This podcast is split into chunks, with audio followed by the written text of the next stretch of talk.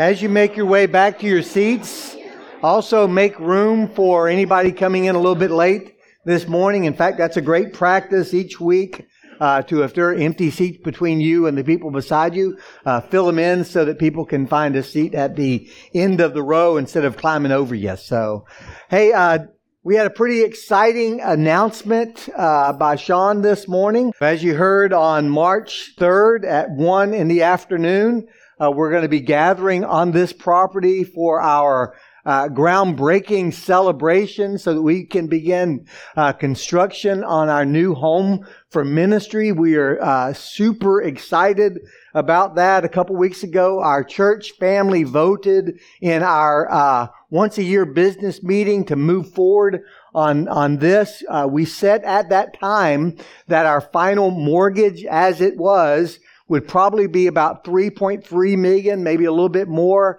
than that. And it was our hope and prayer that God would provide through being able to cut some fees or come up with some reduction without costing us any functionality of the building, or that God would provide for us above and beyond what has already been pledged by the church. And so if you saw the email from our elder council, you already know this, but since that meeting, an additional $1 million has come in for the building. And so we are so grateful that God is the one who moves in our hearts and takes the grip of our fingers off the stuff that He's provided for us. And my prayer is that He would do that with me, that He would do that with each one of us, that we would be a generous people, and that this building that God is providing would be filled with people who need to hear the gospel. And so with that said, I'm going to pray, and then we'll begin our message. Let's pray. Father, as we talk about the gospel this morning, we want to pray specifically for our evangelism team that is going out after this service to take the gospel to new ground, to a new apartment that is opened up for us to be able to go door to door, offering hope, offering prayer, and sharing the good news that Jesus Christ died for their sins and rose again. And Lord, I pray that they would find open doors, that they'd find open hearts, that You would work ahead of them, that You would use their faithfulness to see many come into the kingdom, to see believers who have either drifted away or just feel hopeless be encouraged and drawn back to You. Lord, work through them powerfully, we pray, through Christ our Lord. Amen. All right. So we are in week 7 of our series covering some of the essential truths of the Christian faith. And I want you to understand that the doctrines we are covering in this sermon series are essential. Like, we have not been going down any theological rabbit holes and getting sidetracked with things that are interesting but basically inconsequential. Like, we haven't been doing that. Every one of these doctrines matter. Like, they are essential. They're vital. They're critical. They're central to our faith. Like, they are indispensable, necessary, and required. These are the doctrines that make us Christian in our beliefs. These are the truths that have been believed and practiced everywhere, always, and by all who are followers of Christ. Like, we're not trying to be novel. We're not trying to be new. If you find a pastor who introduces new and novel ideas, run. You want your faith anchored to what the apostles and Christ taught. And that's what these doctrines are. These are the non-negotiables of our faith. And guys, it's not enough to simply acknowledge them as true. They need to grip our hearts, and they need to order our steps. Like, we should be passionate about these truths. We have been entrusted with the faith. Now, when I say faith, I don't mean faith as a verb or faith as a virtue, like, wow, he's a real man of faith. I mean faith as a treasury of truth that has transformed the world and is even now transforming the world. Like Christianity is a revealed faith, meaning that we didn't just figure this out for ourselves. We didn't make it up out of thin air. We didn't cobble it together from scraps, theological scraps that we have found somewhere. It is a revealed faith. It has been revealed by God Himself. If you know anything that's true about God, it's because God has been the one to reveal it to you. In fact, we read in Hebrews chapter 1, long ago at many times and in many ways God spoke.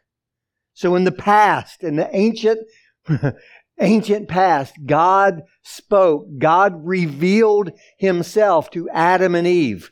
God revealed Himself to Noah, to Abram, to Sarah. God revealed Himself to Moses and to Joshua and to David and to Josiah and to Isaiah and Jeremiah. God is the one who reveals. God spoke to our fathers by the prophets.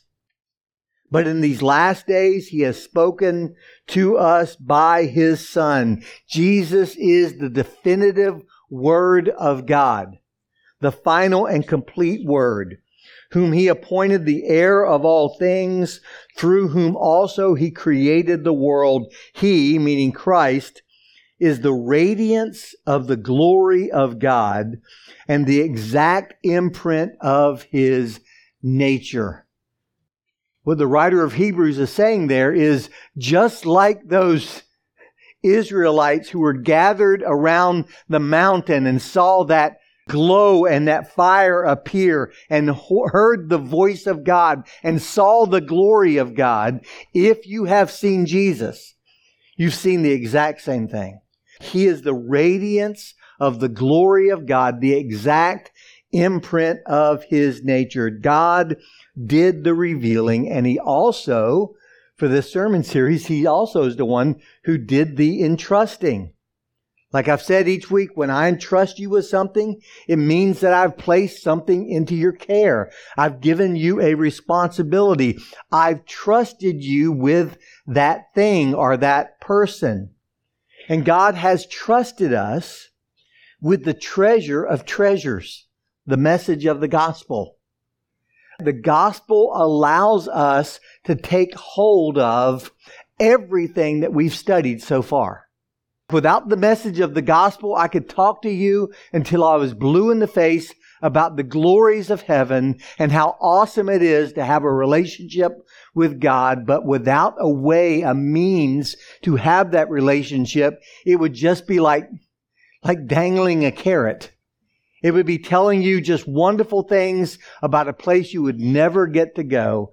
But the gospel is our access through what Christ has done. Paul wrote in 1 Thessalonians chapter 2, beginning in verse 4, he said, "We speak as those approved by God to be entrusted with the gospel." So we speak not to please man, but to please God who tests our hearts. Like the word translated entrusted there is the same word translated elsewhere in the New Testament as faith or to believe or to trust. Paul is saying God determined that He would trust us with the gospel, the good news of salvation. God determined that He would trust us with the gospel, and so we speak the truth. We actually open our mouths and we vocalize the gospel. We don't think people are going to get saved because of how nice we are. We put it into words and explain the content of the gospel.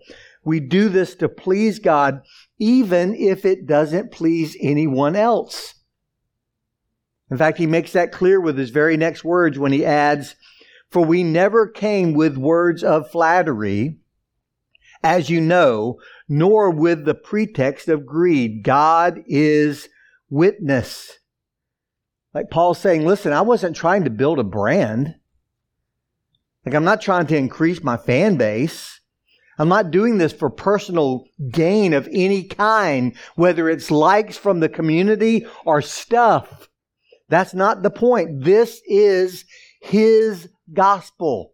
Like, this is the message of the gospel that God has trusted us with. And yet, in the State of Theology survey that was taken about a year and a half ago, a national survey, 58% of evangelicals gave a thumbs up to heresy number 4. And here it is.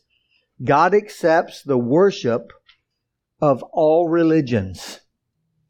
God accepts the worship of all religions. Implied there is, hey, it's kind of all equal here. Like, you have your path, I have my path. You have your way, I have my way. 58% of evangelicals agreed with this statement, and another 7% were unsure. And I'm sure you read that, and people in the culture read this and think, man, that sounds so open, right?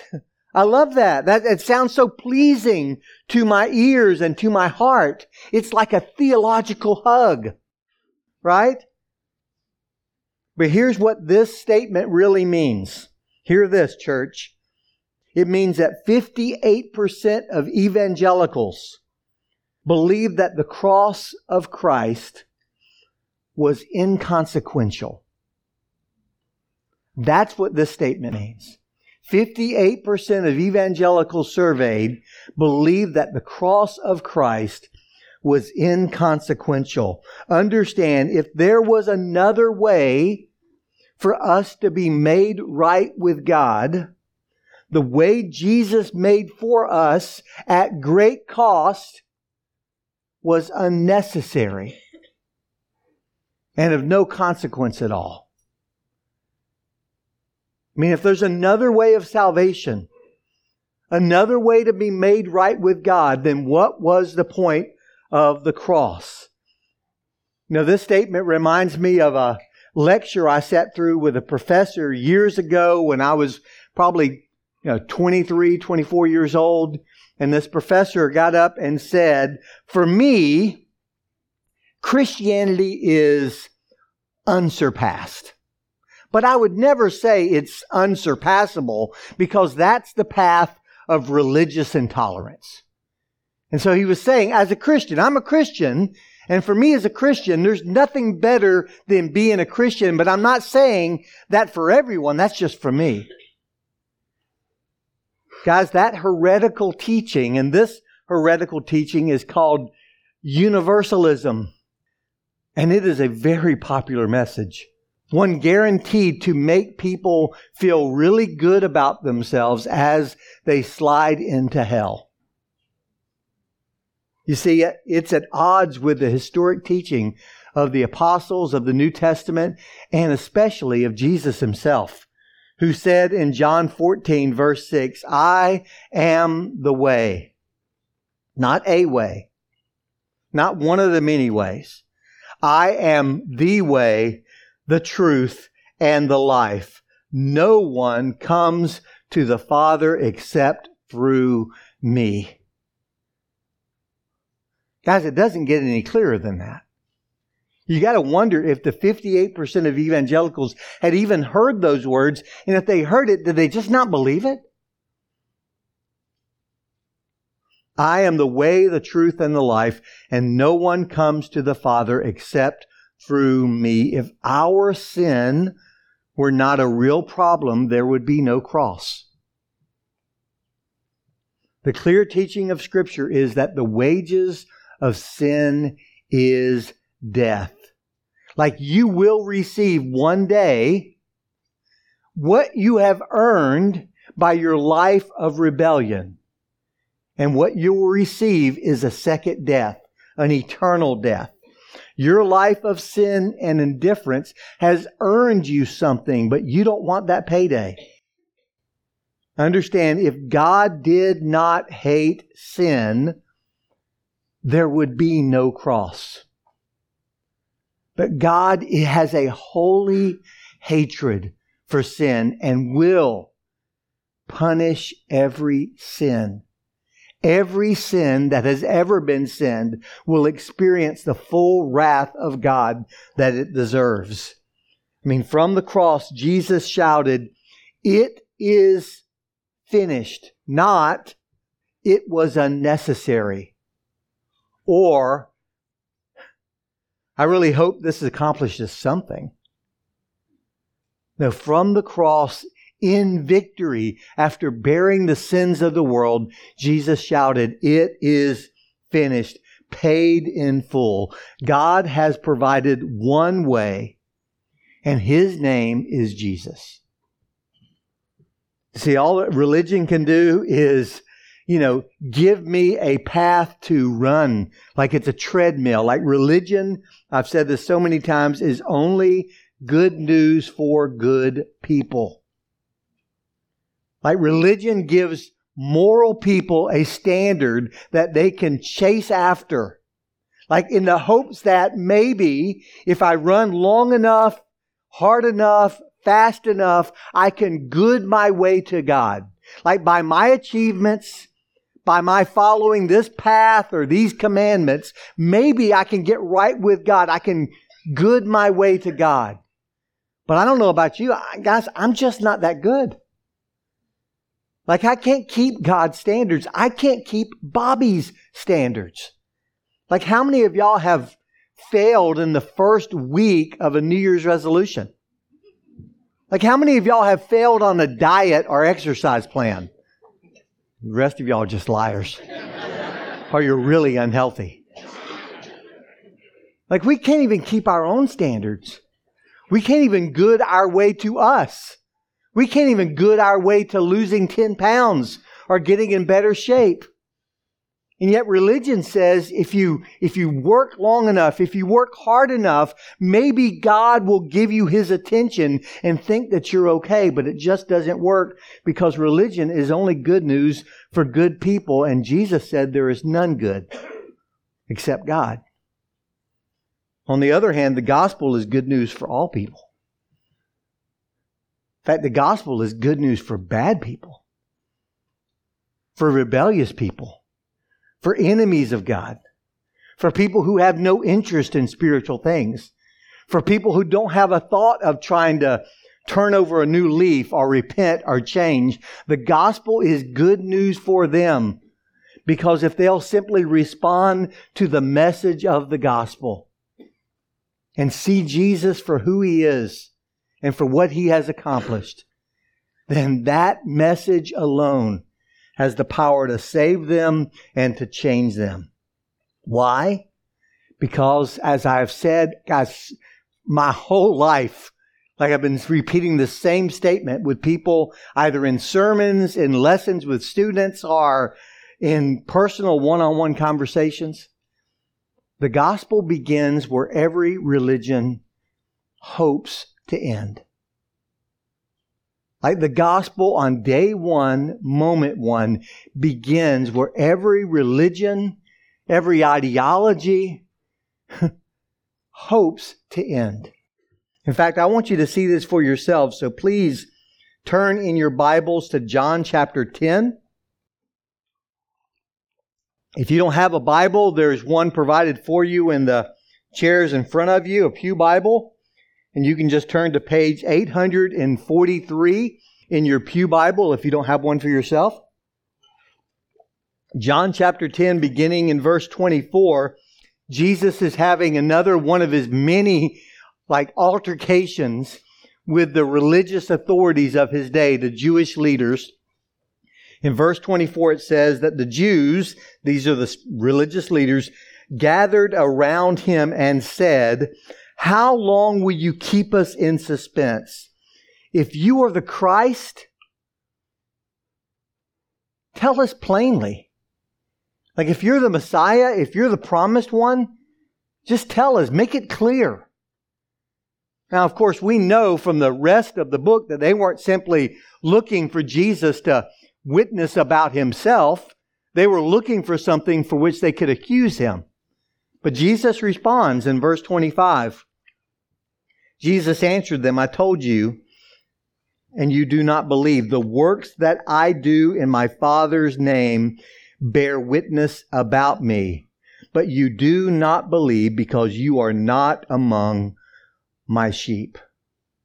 Listen, I told you and I've shown you, and yet you still don't believe. And then he makes this statement, my sheep. And guys, this is a loaded and weighty word. These terms he's about to use, like he's pointing back to the Old Testament, that he is the shepherd of Israel. Like that he is the shepherd that David in Psalm 23 found his comfort in. My sheep hear my voice, and I know them, and they follow me. And then what? He says, I give them eternal life, and they will never perish. And no one will snatch them out of my hand. My Father who has given them to me is greater than all, and no one is able to snatch them out of my Father's hand. I and the Father are one.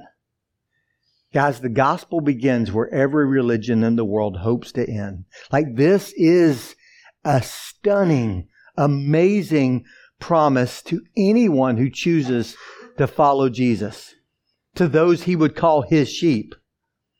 Like, if you understand what Jesus is promising here, you would be saying, listen, I don't want to miss out. Like, how do I become his? Like, how do I become one of his sheep? How can I get into a right relationship with Jesus Christ and with God?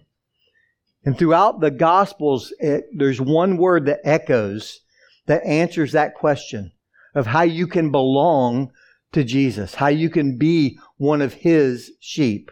And the word is believe. Believe, believe, believe, repeated throughout the Gospels.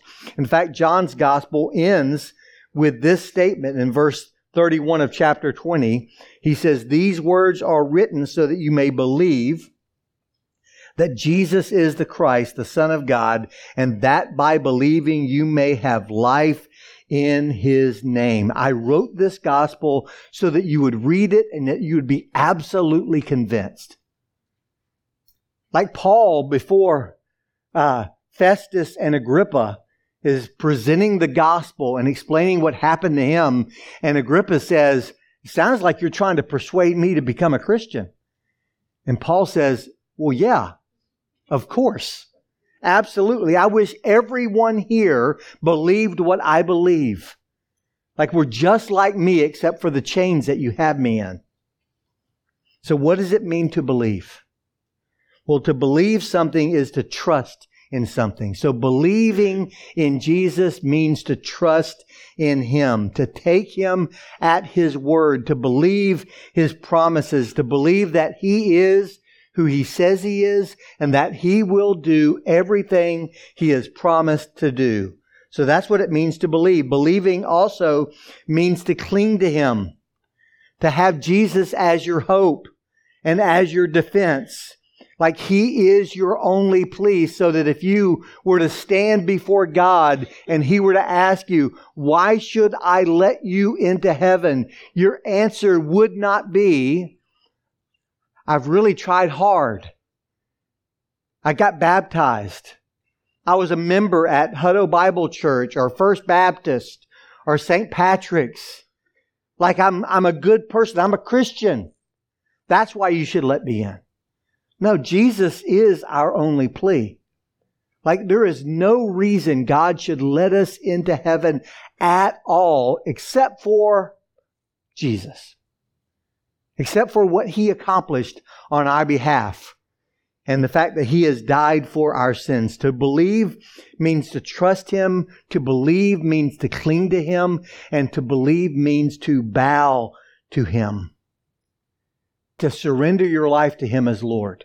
To repent of your sins. Turn from that and turn to him. To allow your life to orbit around him instead of orbiting around yourself, which is all of our default. In John chapter 1, verse 12, the apostle is explaining how the religious people of the day that Christ came for, the ones who were just like almost genetically programmed to receive him as Messiah, the ones who had been like reading the Old Testament for their entire life and had memorized great chunks of it, when the Messiah finally came, they did not receive him. But then John makes this promise in verse 12. To all who did receive him, who believed in his name, he gave the right to become children of God. And just in that one verse, you have the message of the gospel. Believe plus receive equals become. Like, understand who Jesus is and what he has done for you. Believe in him, trust in him, and then receive him as your own Savior and your Lord. And then you will become a child of God. And so that's how you enter into a relationship with Jesus Christ. That's how you become his. And so for everyone who belongs to him, who is saved, what does Jesus promise in John chapter 10? Well, the first thing he promises is that those who are his will go to heaven. Like, that's a promise from Jesus himself. Jesus says, I give them eternal life. Like, that's his offer. That's his gift. That's his promise. My sheep, they know my voice. They hear it and they follow me. And I give them eternal life. In John 6, verse 40, Jesus said, for this is the will of my Father, that everyone who looks on the Son and believes in him should have eternal life, and I will raise him up on the last day. And so Jesus says, at the moment you follow me, at the moment you trust in me, believe in me, at that very moment, like not later, not after you've committed and then earned. Like, there's no trial period. You know, it's not like 90 days and I can cut you loose. No, at the moment, day one, moment one, you trust in me. I give you eternal life. You are promised that you will be with him forever and ever and ever. The second thing he promises here is this. Those who are his will never go to hell. Understand, hell is our default. Like, it's our default destination. It's not like people are born innocent and then they mess it up. They're born innocent and then their cup of sin fills up, and once it's full to overflowing, all bets are off. No, we are born guilty. We are born sinners. We're not sinners because we sin. We sin because we are sinners. And our sin has separated us from God. But what Jesus promises here, once again, my sheep, they know me. They hear my voice and they follow me. And I give them eternal life, and they will never perish. Those who know Jesus, those who are his, will never, ever go to hell. They'll never experience what the Bible calls the second death. Like, you, Christian, you cannot go to hell. Like, that's a crazy thought. Like, in all eternity, everywhere you want to go, you're going to be able to go. If you want to go to another galaxy, if you want to go to some other realm, if you want to go to a planet, if you want to camp out on the sun, sure, you can do that. But the one place in all of creation you cannot go as a follower of Christ is hell. Jesus said in John 5:24, truly, truly, I say to you, whoever hears my words and believes him who sent me has eternal life. He does not come into judgment, but has passed from death to life. Like, Jesus describes you as a Christian as somebody who has already gone through the fire of death and come out the other side. You got to wonder, like, if I've already come into judgment, I've already passed from death into life, when did that happen? Well, Paul explains it this way in Galatians. I have been crucified with Christ. When Jesus died, I died. When Jesus covered my sins, when He bore my sins, I was in Him on the cross. My sin was judged once and for all in Jesus. God made Him who knew no sin to be sin for us so that we might become the righteousness of God in Him. On the cross, your sin received the full judgment, the wrath of God. Every sin will be punished, either in Christ or in eternity by you. But for the Christian, we're promised that those who are His, we will go to heaven and we will never, ever go to hell, because on the cross, Jesus was treated like you deserve to be treated, so that for all eternity, you can be treated as only He deserves to be treated. Number three, those who are His, Jesus promises, are eternally secure. He says, "No one can snatch them out of my hand. My Father who gave them to me is greater than all, and no one can snatch them out of my Father's hand." Like, who holds whom here? Like, this is not Jesus and something. Like, if I believe in Jesus and I stay on the right path. This isn't Jesus plus something. If I believe in Jesus plus I go to church. This is, I come to Jesus and He places me in His hand. And then the Father covers that hand with His hand of security. This is how safe you are. Solomon writes, everything God does is perfect. Nothing can be added to it. Nothing can be taken away from it. God does it so that men might fear Him. Paul puts it this way, there is now no condemnation for those who are in Christ Jesus. You cannot, you will not. It's an impossibility for you as a Christian to stand in God's condemnation. Paul writes, I am confident of this very thing, that He who began a good work in me will carry it to completion until the day of Christ Jesus. We studied a few weeks ago about how God is immutable. He's not a man that He should lie. When He says something, He will do it. We saw in Malachi, I, the Lord, do not change. Therefore you, O children of Jacob, are not consumed. God could say that of us. I, the Lord, do not change. Therefore, you Christians are never condemned.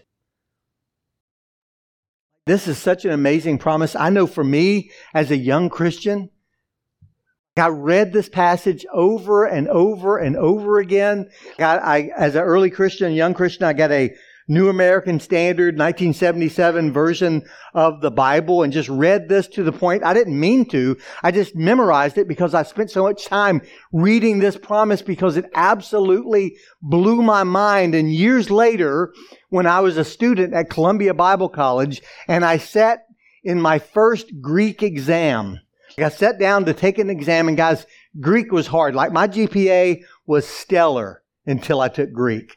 Greek kicked my butt. It was so hard.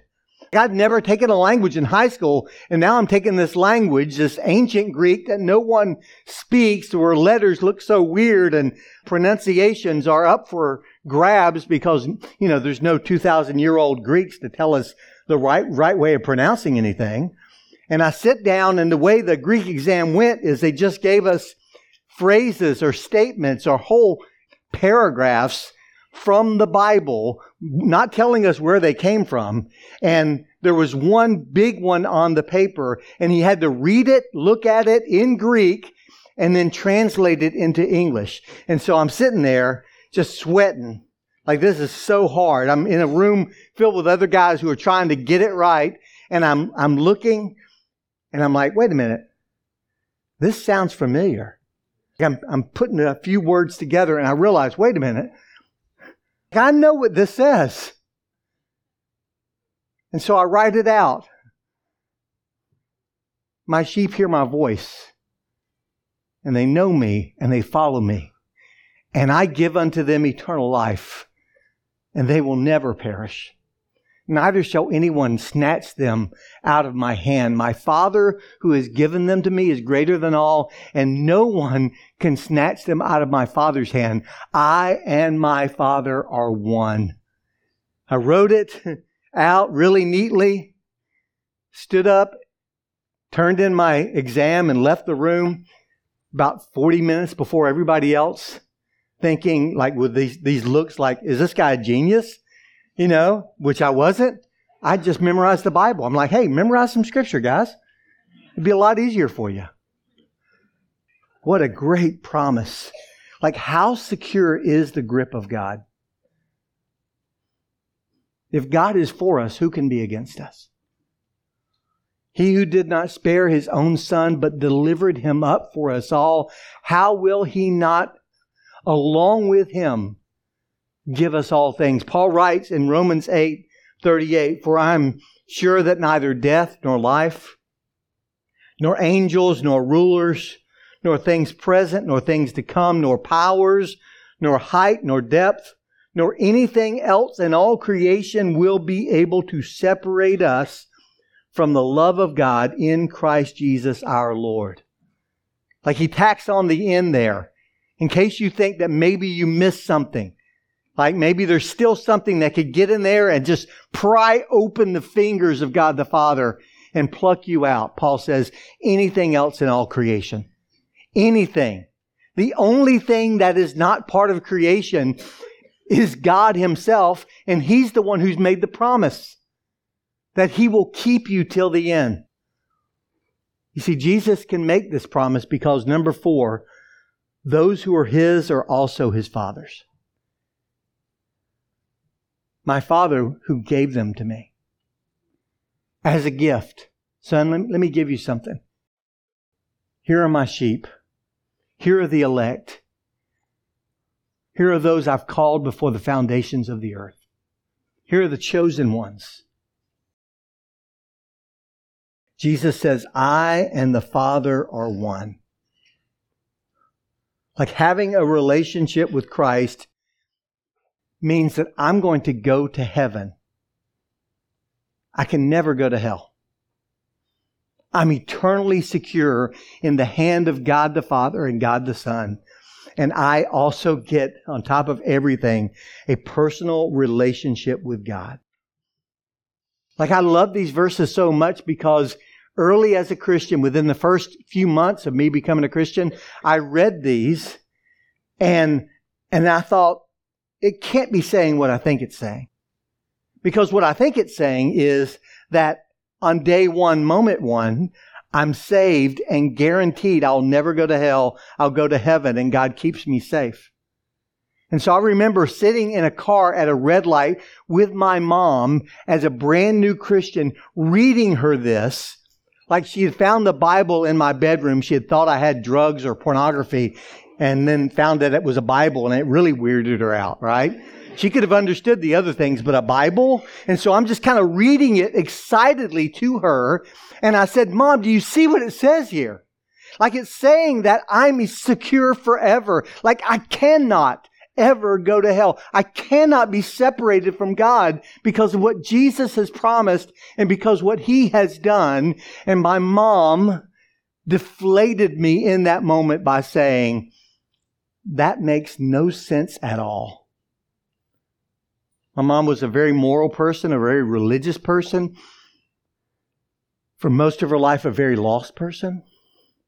But when she said that, it just took the wind out of my sails. But since then, I've thought about it. For 40 years, I've thought about it. And I thought, you know what, my mom was absolutely right. The gospel makes no sense at all. The gospel is not intuitive. I would never have figured this out for myself. Who would have come up with a plan like this? If you're wanting to create or build a religion, like, don't give away everything day one, moment one. Like, that's the worst thing you can do. And yet that's what Jesus does in the gospel. The gospel begins where every religion in the world hopes to end. Where does every religion in the world hope to end? Well, I want to have a confidence that I can know God in a personal way. Check. That relationship is completely secure. Check. I really want confidence that, like, I'm not going to be judged and sent to hell. Check. And that I'll get to be with Him forever. Check. Like, this is day one, moment one of knowing Jesus. For me, it was when I knelt at the steps of the little ladder leading down to the basement of my house and prayed for the very first time, I believe that You died for my sins and I want You to save me. Like, if you know Jesus, it means you're going to go to heaven. You're never going to hell. You're secure in your relationship with God, and you have a relationship with your Heavenly Father. You have to wonder, if that's true, why didn't everyone in Jesus' day believe in Him? And why doesn't everybody get on the Jesus train right now? I mean, I still wonder that. But I think there's three kinds of people in the Scripture who miss heaven. There's those who can't believe, those who won't believe, and those who believe the wrong things. The first category of people are the ones who can't believe. These are people who aren't harsh or hateful. They're not obstinate. They're not being jerks. They just don't know what the fuss is all about. I mean, they're happy for you. You go to church. You lift your hands in worship. Hey, good for you. That's cool. But their worldview is temporal, in the here and now, and it's material, what they can see with their eyes. For them, not believing in Jesus is no different than not believing in unicorns. And so they just can't believe. They just can't get there. Like, their worldview doesn't allow them for answers that would surprise them. And yet still in their heart of hearts, they have this longing for something beyond what the world provides. They can't answer the question, how do you find forgiveness? Even though they know they need it.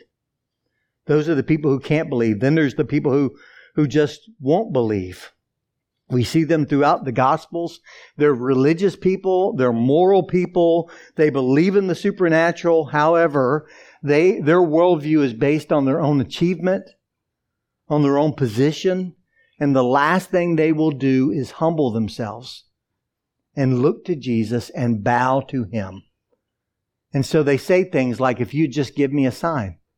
Just give me a sign and then we'll believe. And yet Jesus says, I've already told you, and you did not believe. The works that I do in my Father's name bear witness about me, and yet you still don't believe. Like, what would it take for you to surrender your life to Christ? But I think the largest category of people who miss heaven are those who believe the wrong thing or believe in the wrong way. First, those who believe the wrong thing.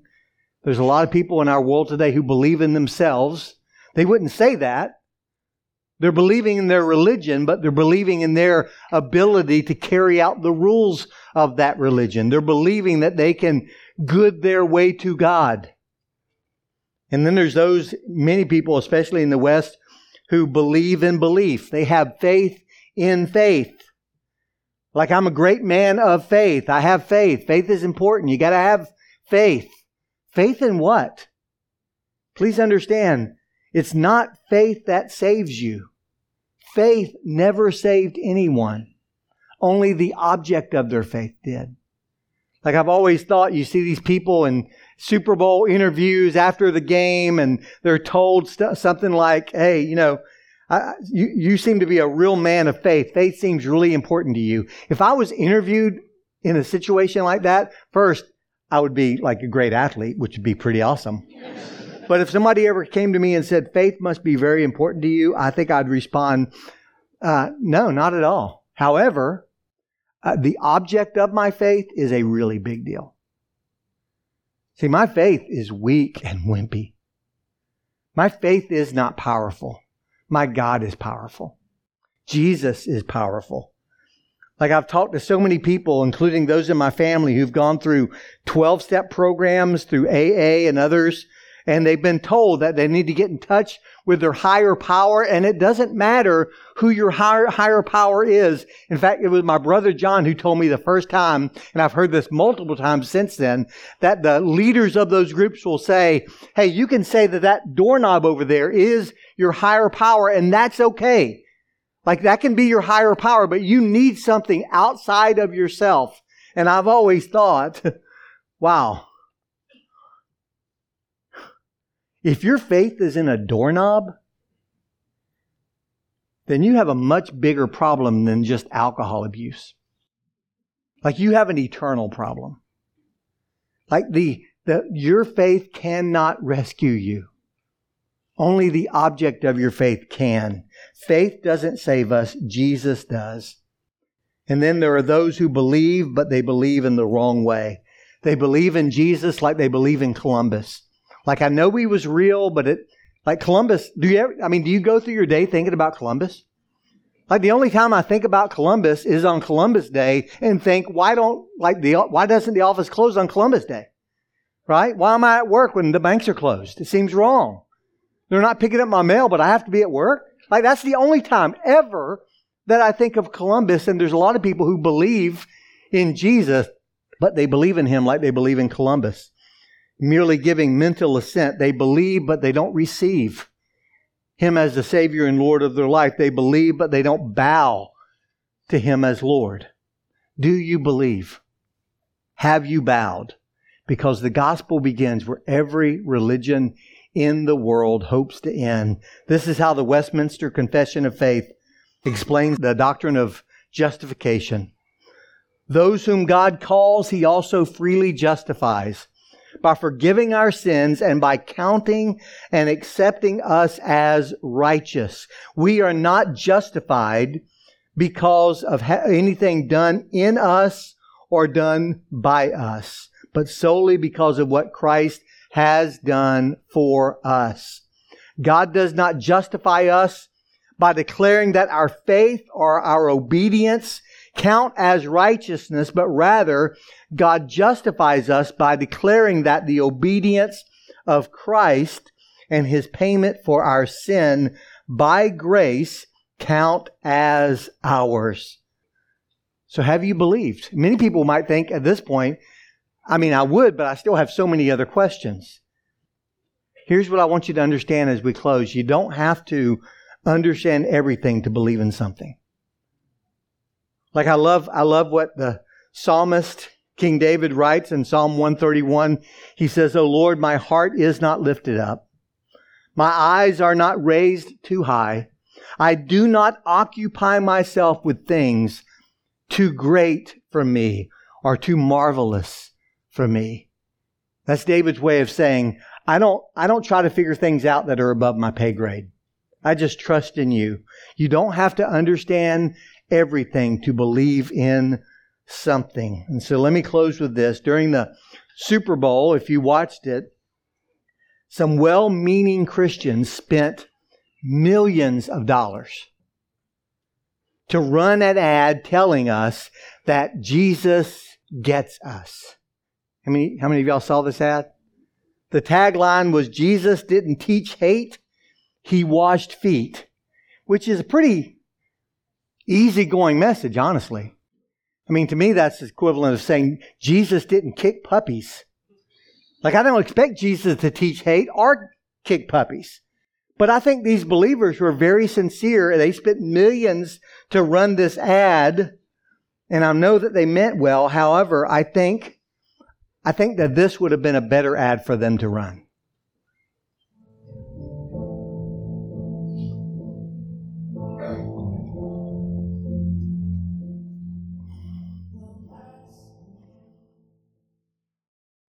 Amen. Jesus doesn't just get us.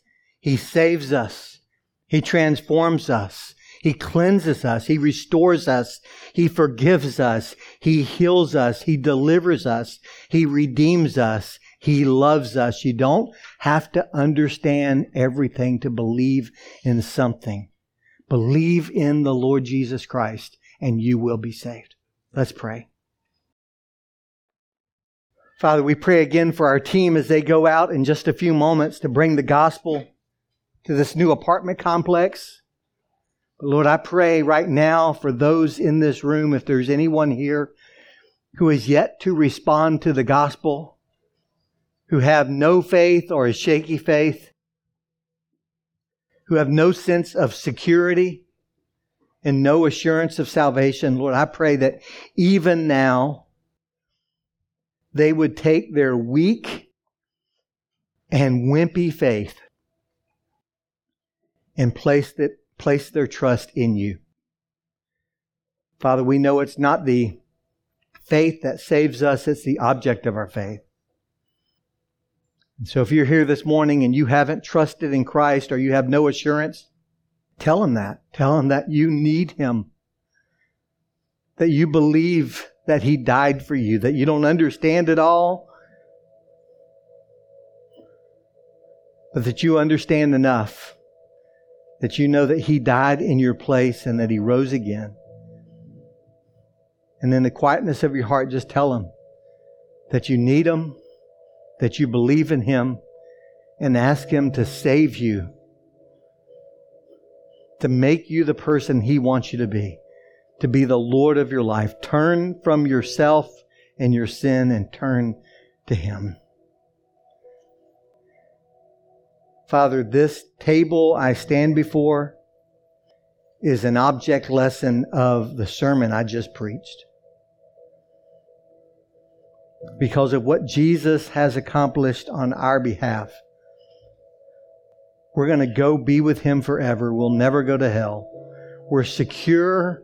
And we get to know your Father because your body was broken for us and your blood was poured out for us. Bless this table now for the spiritual nourishment of your children. We pray through Christ our Lord. Amen.